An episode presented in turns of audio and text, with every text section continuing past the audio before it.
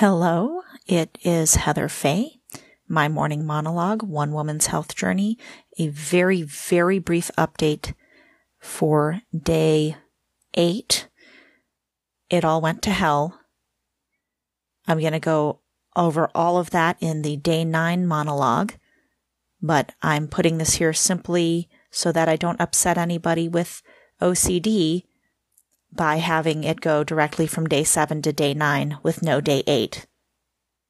It's me. I'm talking about me. I'm going to be upset if I skip a day just from organizational considerations alone. So that's all I had for today. And I will talk to you uh, for day nine at length ish. Okay. Talk to you later.